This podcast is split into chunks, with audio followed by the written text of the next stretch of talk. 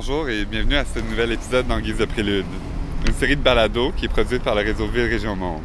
Ici Maude. Et Antoine. En ce moment, on est euh, sur la rue Saint-Laurent, au coin de la rue Roi. Puis on vient de parcourir environ 600 mètres à partir de la rue Sherbrooke. On essayait de compter le nombre de bâtiments vacants. On en a compté en tout euh, une vingtaine. Une vingtaine. Bien, on s'entend que la présence d'espaces vacants, c'est normal pour une ville, mais quand leur présence est trop grande ou que les bâtiments vacants se détériorent, ça peut créer un véritable problème urbain. On pense souvent à la ville de Détroit qui a vraiment eu à gérer des blocs complets de maisons abandonnées qui tombaient en ruine. Euh, ça, ça a des conséquences du point de vue de la sécurité euh, publique, de la baisse de la valeur foncière, une perte de vitalité dans les quartiers. Donc, euh, qu'est-ce qui explique la vacance? Qu'est-ce qui est possible de faire pour limiter la dégradation des bâtiments concernés? Et c'est vraiment ce qu'on veut aborder dans l'épisode d'aujourd'hui, les espaces vacants et ce qu'on peut faire avec. À Montréal, il y a eu un certain intérêt pour la question dans les dernières années. On parlait beaucoup de terrains vacants, de bâtiments abandonnés et de certaines organisations communautaires qui ont tenté de saisir l'opportunité euh, pour les animer, les revendiquer ou les transformer. Euh, par exemple, le champ des possibles, le bâtiment numéro 7 ou encore le village au pied du courant. Oui, hein, c'est un enjeu qui gagne en importance. Pour mieux saisir les tenants et aboutissants de cet enjeu, on est allé à la rencontre de Nick Lucas, professeur à l'Université McGill et membre de notre réseau. On a aussi discuté avec Mathilde et Mallory d'Entremise. Elles nous ont parlé de leur vision de l'urbanisme transitoire et de leur plus récent projet en la matière, le projet Young.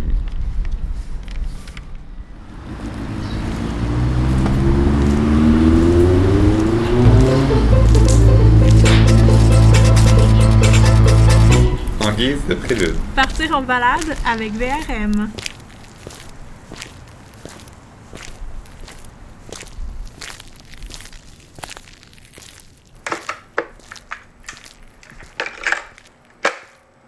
Euh, on est à l'Université McGill avec euh, Nick Lucas. Bonjour Nick. Bonjour. Euh, Est-ce que vous pouvez vous présenter en quelques mots, nous dire ce que vous faites ici à l'université? Bon, euh, je suis un professeur agrégé aux deux écoles, école d'architecture et école d'urbanisme. Et je travaille plutôt sur le design urbain, le, design au sein des communautés ou le design participatif, ce qu'on appelle en anglais community-based design. Donc, euh, j'ai un grand intérêt pour les processus participatifs de coproduction euh, des paysages de la ville. Mes intérêts principaux euh, portent sur le logement, la forme urbaine et le paysage culturel, qui est assez vaste comme, ensemble. Mais en, tout cas, je, je donne des cours qui portent sur l'urbanisme, les processus d'urbanisme, le design urbain comme travail interdisciplinaire et euh, community-based design comme euh, initiative ou espace euh, de coproduction. Surtout euh, l'idée que les universités puissent appuyer les populations à développer des idées, des réponses à des situations, etc. Aujourd'hui, on avait l'intention de parler de terrain et de bâtiments vacants. On pourrait peut-être commencer avec une question d'ordre général. Donc, dites-moi, qu'est-ce que ça évoque pour vous la vacance, euh, les bâtiments et les terrains vacants dans une ville? Mm. C'est très intéressant comme question et je pense que la réponse dépend vraiment euh, de la perspective euh, Oui. dans le sens très large euh, parce que en Amérique du Nord, euh, nous avons tendance à penser à la vacance euh, ou au fait qu'un un bâtiment ou un espace n'est pas très utilisé. Nous avons tendance à penser euh, au terme immobilier. C'est-à-dire que c'est un échec ou c'est une pause ou quelque chose lié au marché euh, immobilier. Euh, donc ça, c'est une perspective. hein, et c'est une perspective qui, qui a trouvé un appui, mettons, avec l'État, surtout les municipalités, au Québec, au Canada, partout, effectivement en Amérique du Nord, mais surtout au Canada, euh, que euh, un euh, bâtiment vacant, un espace vacant, ne performe pas bien euh, parce qu'il est sous-utilisé. Que ce soit un bâtiment vide ou un, un- terrain où il n'y a rien construit. Et c'est largement à cause du fait que nous, les municipalités doivent avoir une base foncière qui est assez importante pour financer euh, les services, les infrastructures, etc. Donc, c'est pas juste le fait qu'il y a la spéculation et l'immobilier, mais c'est aussi le fait que les revenus, mettons, publics via les taxes sur, sur les propriétés sont très liés aux valeurs qui sont accordées aux terres. Donc, ça pour dire, ça c'est une perspective. on, a tendance à dire une, une vide ou un, bâtiment vacant, ça pose problème parce que ça représente un manque d'exploitation. à la fois du part du marché et à la fois pour le secteur public, pour l'État, parce qu'il y a des services qui sont fournis, l'eau, les égouts, etc. mais il n'y a pas forcément un revenu important. Euh, une autre perspective que je trouve beaucoup plus intéressante et qui n'est pas euh, complètement euh, impossible à, conjuguer, mettons, avec les réalités fiscales, mettons, c'est fait que les vides ou les, les vacances représentent une opportunité en soi. Pas juste le fait qu'on peut transformer ce bâtiment, on peut transformer ce site, mais le fait qu'il y a un moment où les sites dans la ville, dans un paysage, doivent se reposer un peu, euh, respirer un peu, parce qu'il y a une valeur en soi. Le fait qu'il n'y a, euh, a pas grand-chose qui se, qui se passe, mettons, sur un site. Euh, souvent, les, les, choses qui se passent ne sont pas visibles ou ne sont pas reconnaissables, mettons. Ne sont pas, sont pas prêts à découvrir par nous autres. Donc, euh, il y a des valeurs euh, qui ne sont pas forcément des valeurs euh, tangibles ou, ou, faciles à, articuler.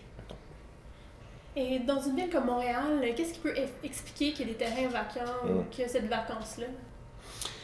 Il y a deux choses importantes. la première chose, c'est que, évidemment, dans un système où le bien ou le, le, le, le succès, mettons, euh, se repose sur un investissement, une exploitation immobilière. Euh, le fait que nous n'avons pas un marché immobilier qui est très très chaud, euh, mhm. comme à Vancouver ou comme à Toronto, ça explique qu'il y a beaucoup de, de, vide, dans le sens qu'il y a des, des, sites qui sont exploités moins que, même souvent c'est moins qu'il est possible par rapport au zonage, au, au, règlement d'exploitation. De, de, euh, le, coefficient euh, euh, d'occupation de sol, par exemple, est souvent beaucoup plus élevé que le, le, bâtiment ou l'espace architectural qui existe sur les sites, même dans des quartiers centraux comme Villeray, Petite Patrie, Côte-des-Neiges, etc. Donc, il y a le fait que nous avons un système immobilier, immobilier qui est ciblé un peu sur euh, l'intensification euh, et euh, l'exploitation maximale d'un site, mais le marché n'est pas trop chaud. En même temps, nous avons des règlements, cadres réglementaires qui a tendance à, résister à la densification, qui est, on peut dire, un phénomène naturel dans les villes. C'est-à-dire que les tissus urbains ont tendance à se densifier au fil du temps, mais on a introduit, euh, fin 19e et plutôt euh, début 20e siècle, plusieurs mesures pour limiter euh, la densification et la, concentration, mettons, de l'activité. Et lié à ça, il y a une horreur qu'on peut mentionner dans nos cultures en Amérique du Nord par rapport à la densité, par rapport au fait de, mettre les activités, les personnes euh, et, le, cadre bâti euh, de manière trop collée, mettons. Euh, donc, toute l'histoire de l'étalement urbain ou du, fait qu'on a, eu tendance à, forcer une distribution des activités des, des formes urbaines. Et c'est très lié au fait que la mobilité est très facile avec les voitures, l'essence n'est pas très chère, etc., etc.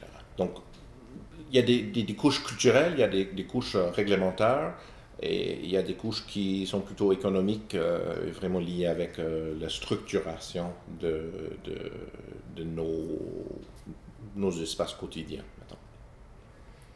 Qu'est-ce que ça peut entraîner? Ça dépend toujours de l'échelle et, et les rythmes, c'est-à-dire la temporalité. du fait qu'il y a des, vides ou des, espaces qui sont moins exploités. S'il y a, une, mettons, une masse critique des espaces sous-utilisés, évidemment, on arrive avec une situation qu'on trouve à Détroit où il y a vraiment des problèmes de vacances qui empêchent la rentabilité même de la ville comme, comme organisme fiscal etc. ça, c'est le problème. Nous n'avons pas ce problème vraiment au Canada, on est chanceux. Euh, il y a une gestion assez, euh, assez correcte, mettons. Euh, donc, un des problèmes, mettons, c'est que les vides sont perçus de manière très différente d'une personne à l'autre. Et il y a toute la perspective qui dit que une vide, un terrain vacant, c'est un échec du marché, c'est un échec d'urbanisme, c'est un échec de la part des personnes qui sont les propriétaires et il faut combler les trous, il faut euh, trouver une façon de densifier euh, rapidement parce qu'on est en train de fournir des services, des infrastructures. Il y a une nouvelle urgence, mettons, avec la tendance depuis, mettons, 20 ans de dire que la ville compacte est euh, beaucoup plus préférable à une aire métropolitaine qui, qui est un peu plutôt éparpillée il y a des impacts certainement sur la fiscalité euh, des municipalités euh, parce qu'il faut maintenir euh, l'offre des services, des infrastructures dures et les services comme le déneigement qui n'est pas un service, une infrastructure dure, mais c'est très lié pour nous dans les villes nordiques comme au Québec. mais je pense qu'un autre impact, ça peut nuire un peu la, la confiance des gens, ça peut nuire l'image de la ville comme quelque chose qui bouge, où il y a une énergie potentielle qui se réalise avec des projets. Euh, et ça ne s'est pas forcément jumelé avec le fait immobilier.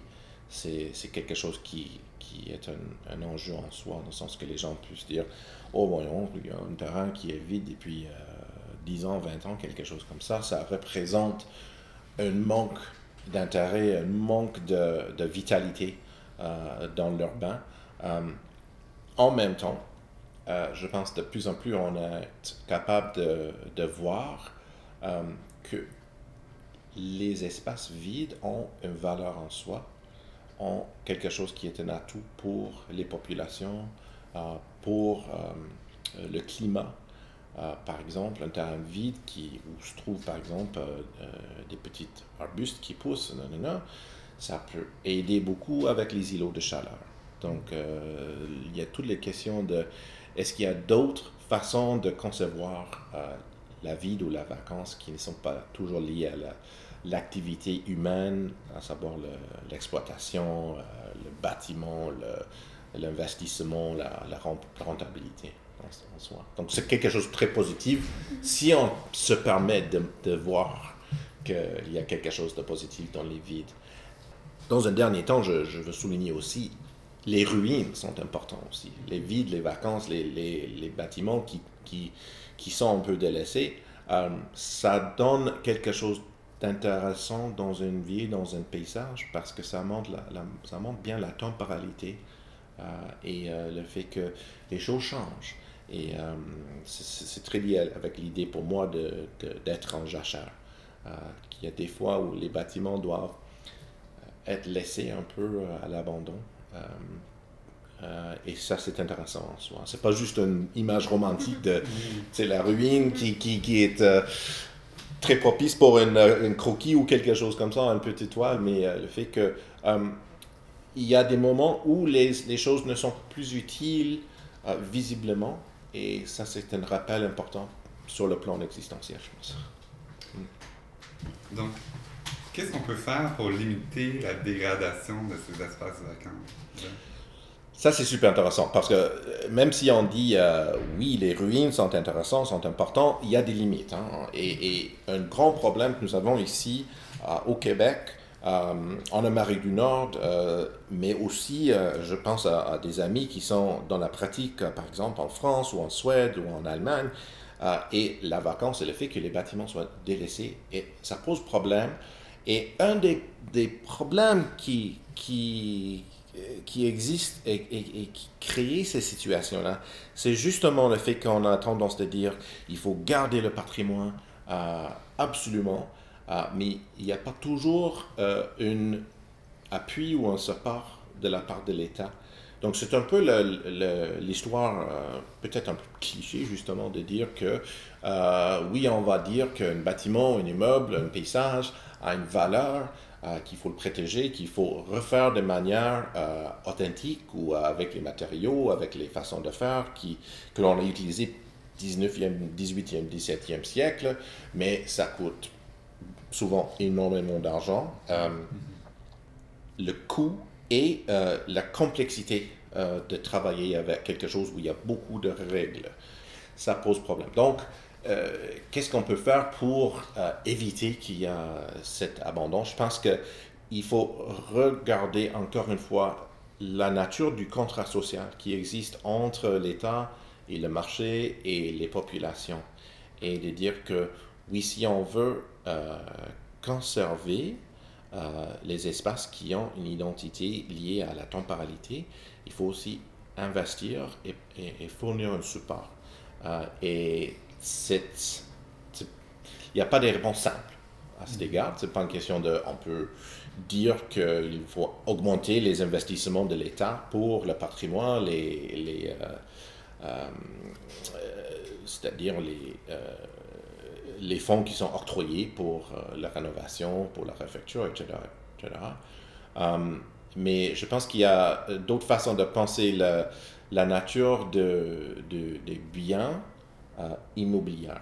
Parce que si euh, on dit que un terrain doit être amélioré par un bâtiment qui est construit, euh, la valeur de l'amélioration, si c'est donné par le marché, et le marché regarde un bâtiment qui est un peu délabré, un peu vieux, un peu compliqué à, entretenir, euh, on ne va pas avoir l'argent qu'il faut pour, pour faire le travail qu'il faut. Euh, donc, c'est une question de repenser. Est-ce que le marché et la valeur euh, que le marché va donner à un, terrain, un bâtiment, quelque chose euh, qui, qui, a une histoire, est-ce que c'est le, meilleur instrument? est-ce qu'on peut repenser le, contrat social et dire ça c'est quelque chose qui est un, un bien collectif? et des fois, ce qui est très intéressant, l'État ou les instances publiques ne sont pas les, les meilleures, euh, les meilleures entités pour euh, faire ce qu'il faut avec les, les, choses qui sont importantes. Des fois, les bâtiments ou les espaces vacants appartiennent justement à un, imaginaire collectif, comme vous, comme vous dites, peut-être euh, à la communauté, aux gens qui mhm. habitent, qui utilisent mhm. l'espace à Mhm. à, se prononcer sur la requalification. Justement, et il n'y a pas forcément une, euh, un instrument ou une façon de, de traduire ces valeurs euh, collectives euh, dans l'action. on, peut, on a du mal à dire voici quelque chose qui, qui a une valeur importante, est-ce que vous voulez faire un don? Mhm. Monsieur, madame, tout le monde donne 5 dollars, on va augmenter les, les impôts pour faire ça ou faire ça. Euh, donc, c'est quelque chose qui, qui euh, je pense, euh, exige un, regard très critique et, et de repenser vraiment le noir et blanc qu'on utilise avec ce qui est une, amélioration ou ce qui est une, valeur ajoutée dans le sens de l'argent ou de la possibilité d'échange sur le marché. OK. Merci d'avoir participé. Oui, merci. Bon, ça fait un, grand plaisir. Je pense que c'est super important de discuter et de réfléchir sur la question de qu'est-ce qui est exploitation, qu'est-ce qui est utilisation. On est dans Griffintown. Oui, ça a changé. Hein? En tout cas, moi, depuis la dernière fois que je suis venue, euh, c'est un vrai chantier. J'ai hâte de voir ça a l'air de quoi, euh, entremise. Oui, on arrive justement. On est à quelques quelques mètres de la porte d'entrée.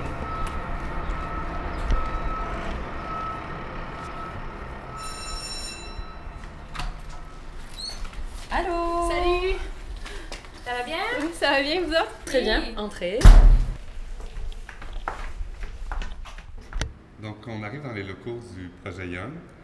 Euh, on est ici avec deux entrepreneurs sociaux. Est-ce que vous pouvez commencer par vous présenter? Oui, euh, bienvenue. Euh, mon nom c'est Mallory Wilson. Je suis membre de l'équipe d'entremise et euh, la directrice des finances et du patrimoine. Bonjour Antoine, moi je m'appelle Mathilde, je suis membre d'entremise et euh, la coordonnatrice générale. Dites-moi, c'est quoi qui vous inspire face à un espace vacant? Ça vient d'où la volonté de se réapproprier les espaces qui sont abandonnés ou les espaces vacants? La vacance représente pour nous une opportunité. Si un immeuble reste vacant, malgré toutes les euh, différentes influences, par exemple, du marché, un désir d'un promoteur immobilier, le désir de la ville de Montréal ou une municipalité de le développer, c'est parce qu'il y a beaucoup de problématiques où il y a des défis derrière ça qu'on ne voit pas. Euh, alors, on trouvait que c'était la meilleure place de départ pour proposer une autre manière de faire. Vous parlez souvent d'usage temporaire, d'usage transitoire. Est-ce que vous pouvez un peu nous expliquer ce que c'est, puis peut-être quelle est la différence? L'usage euh, temporaire ou transitoire, il arrive dans un bâtiment en transition, c'est-à-dire dans un entre-deux, euh, un bâtiment qui cherche un, un avenir. Par exemple, le bâtiment dans lequel on est actuellement, il est vacant depuis 2011. Mhm. Euh, en 2011, il tombe dans sa période de vacances. Il a été acheté par la ville de Montréal pour faire une réserve foncière en vue d'un projet immobilier futur qui va prendre plusieurs années à être développé. Et pendant toute cette période-là, donc on est en 2018, ça fait sept ans déjà que ce bâtiment est vacant, c'est cette période-là où le bâtiment est vacant et en transition. Et c'est dans cette période-là que nous, on intervient donc le temporaire, c'est proposer des espaces temporaires dans cette fenêtre-là qui peut prendre plusieurs années. Le transitoire, c'est préfigurer des usages euh, futurs euh, pendant cette période-là. Donc suivant le contexte dans lequel on intervient, on peut être dans l'un ou l'autre des cas. Bien, votre expertise hein, chez Entremise a été reconnue par euh, notamment le Conseil jeunesse de Montréal qui vous a sollicité pour la rédaction d'un avis sur les espaces vacants et sur euh, les usages temporaires et transitoires, euh, qui a été publié l'été dernier, à la fin de l'été. Qu'est-ce qu'on y a appris? Quelles sont les principales conclusions, en fait, sur la situation à Montréal? on a essayé de faire, pour la ville de Montréal, un portrait de quelles sont les barrières pour les personnes qui aimeraient être impliquées dans ce type de projet? Puis, euh, on s'est rendu compte et on a essayé d'orienter nos recommandations vers ça aussi, qu'il y avait à peu près trois volets. Il y avait une très grande manque de données, euh, alors que la première recommandation, ça serait de compléter et harmoniser les inventaires de bâtiments vacants et de les rendre publics parce que le fait que ces données-là ne soient pas publiques fait en sorte que ça avantage certains acteurs et ça désavantage ceux qui en ont vraiment besoin d'espace.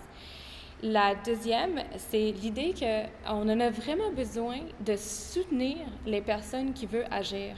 Euh, les citoyens qui ont des projets structurants n'ont aucune voie ou manière de communiquer avec leurs représentatifs pour faire valoir qu'ils ont une bonne idée. Et la troisième, c'était l'importance de faire des projets pilotes. Souvent, dans le processus de planification traditionnel, il est très important de miser en premier sur la permanence de quelque chose, sur euh, la diminution des risques et donc euh, de trouver toutes les réponses, toutes les solutions à les problèmes avant de commencer un projet. Mais ce que les âges transitoires ou temporaires euh, ou un urbanisme de ce genre permet, c'est de voir ça différemment et se dire qu'il est possible de trouver les réponses dans l'usage parce que on considère que l'usage est pour une durée de temps déterminée. Alors, on n'a pas fait d'erreur, on a juste testé quelque chose. Et ça, c'est vraiment plus facile à avaler pour les décideurs et les citoyens que de dire, ben nous, on veut occuper cet espace, on veut l'occuper pour toujours et on a besoin de 10 millions de dollars pour le faire. Alors, c'est un peu ça euh, qu'on a essayé de faire, dont on, je dirais qu'un des aspects les plus importants des recommandations, les plus importants, c'est vraiment qu'il faut faire des projets pilotes. Puis il faut les faire dans toutes sortes de différentes circonstances. Et il faut que chacun de ces projets-là teste un aspect on pourrait donner par exemple les, euh, mesures euh, euh, fiscales et réglementaires pour essayer de dissuader les propriétaires de laisser leur bâtiment à l'abandon. Parce qu'en ce moment, si je suis quelqu'un qui aimerait ça louer un espace ou l'utiliser temporairement, le propriétaire n'a aucune incitative de me le permettre parce que lui, il bénéficie de le fait que son immeuble est vacant par une réduction, euh, une réduction par défaut de ses taxes foncières. Et on peut même, euh, pour ce qui est des bâtiments, euh, des grands équipements industriels, par exemple, on peut demander un congé pour un bâtiment qui est vacant. Wow. Ah des, des, gens qui ont des gros bâtiments peuvent s'asseoir dessus et attendre que le reste du quartier se développe pour ensuite le vendre à quelqu'un qui serait prêt à à décontaminer ou à faire euh, les rénovations qui sont nécessaires pour le rendre euh, plus utilisable. Et souvent, parce qu'on l'a laissé vacant euh, pendant longtemps, s'il n'y a pas de... S'il n'y a aucune raison pour casser avec ce statu quo, les propriétaires ont toute raison de vouloir laisser ça le plus longtemps pour pouvoir le vendre à un prix le plus élevé. Euh, c'est vraiment le moment de mettre en place euh, oui, des incitatifs fiscaux et réglementaires afin de s'assurer que ce n'est pas plus avantageux pour un propriétaire de laisser un bâtiment vacant. On n'est plus dans un contexte où euh, ça peut être considéré comme acceptable de ne pas capter la valeur économique et sociale d'un immeuble dans un contexte urbain. Oui, parce que dans le fond, dans l'espace où on se trouve euh, en ce moment, ben, en fait, c'était un espace vacant il n'y a pas si longtemps. Euh, est-ce que vous pouvez un peu nous raconter l'histoire de ce projet-là, du projet Young? On l'a visité quand? Parce qu'au début, c'était un bâtiment sur une, euh, sur une liste, je dirais, que la division du patrimoine nous a soumis, dans un quartier très central. Je pense que c'est ce qui a beaucoup attiré notre attention. Quand on l'a visité, euh, on ne pensait pas encore qu'on allait euh, l'habiter 6 mois, 7, plus, 8 mois plus tard. Le processus a été long, on espère que ça prendra moins de temps euh, la prochaine fois. ben, je pense que le projet Young, c'est vraiment le fruit d'un type de collaboration qu'on voit pas très souvent, mais qui était extrêmement important pour nous. c'est public, on va dire privé et philanthropique. Euh, parce que euh, on, Entremise travaillait déjà en collaboration avec la division du patrimoine vers euh, un démarrage d'une série de projets pilotes qui s'appelle Laboratoire Transitoire. Et on a tout de suite allé chercher des grands partenaires, fondations privées, et un organisme qui s'appelle la Maison de l'innovation sociale, qui a voulu prendre les risques avec nous euh, pour s'assurer que ce projet-là va de l'avant. Et aujourd'hui, la Maison de l'innovation sociale sont euh, le, locataire, on pourrait dire, euh, principal, l'occupante principale de le projet Young. Et c'est eux qui vont venir, c'est eux, c'est leurs ressources, leur, personnel qui va venir appuyer les projets et les autres occupants dans l'espace. et ils ont beaucoup contribué à la mise en place également. Alors, je dirais qu'on a juste beaucoup poussé pour, entremise en tout cas, beaucoup poussé pour la mise en place de cette série de projets pilotes. Et c'est pour ça que quand on a eu la, la, volonté politique et aussi de les personnes à l'intérieur de la division du patrimoine, euh, c'était vraiment une confluence de plusieurs intérêts professionnels et un désir de plusieurs personnes de changer la situation actuelle en termes de euh, conservation du patrimoine, développement durable euh, et et d'autres euh, grands enjeux urbains en ce moment. Si je comprends bien, il va y avoir aussi d'autres projets ou d'autres organismes qui vont se joindre à vous éventuellement au cours de, de l'année. Est-ce que vous pouvez nous parler en fait qui viendra ou quel, a été le processus euh, pour, euh, pour les désigner ou pour les choisir? A 50 occupants qui, vont, qui sont en train d'aménager. qui représentent 16 organismes ou travailleurs autonomes. On a des, des artistes, des organismes communautaires, de charité, euh, des entrepreneurs sociaux euh, qui œuvrent dans différents domaines culturels, sociaux, environnemental. Euh, et qui avaient besoin d'un accès, d'un premier accès à des espaces abordables pour pouvoir continuer leur action, soit parce qu'ils sont en démarrage, soit parce qu'ils sont dans des tranches d'activité qui ne sont pas rentables ou qui demandent d'avoir des loyers le moins cher possible. Donc, si je comprends bien, face à un espace qui est vacant, votre première étape, c'est de poser une réflexion sur ce qui pourrait en être l'usage, puis vous allez voir avec ce qui se fait dans le quartier, la table de concertation, puis l'idée, c'est éventuellement de consulter les gens du quartier pour euh, réussir à avoir un usage qui pourrait être temporaire, pourrait s'inscrire dans le plus long terme, mais qui répond bien aux, besoins euh, de l'environnement dans lequel s'inscrit euh, cet espace vacant-là. C'est bien ça? Oui, et je rajouterais qu'une de nos contraintes principales, c'est aussi le bâtiment qu'on trouve. Euh, on est dans un bâtiment industriel, un ancien entrepôt.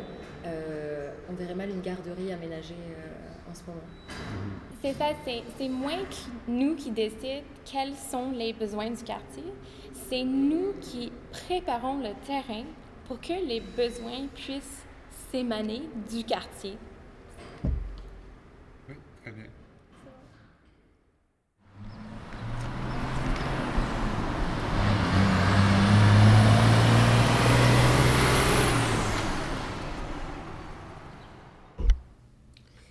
Donc, qu'est-ce qu'on retient nos discussions d'aujourd'hui?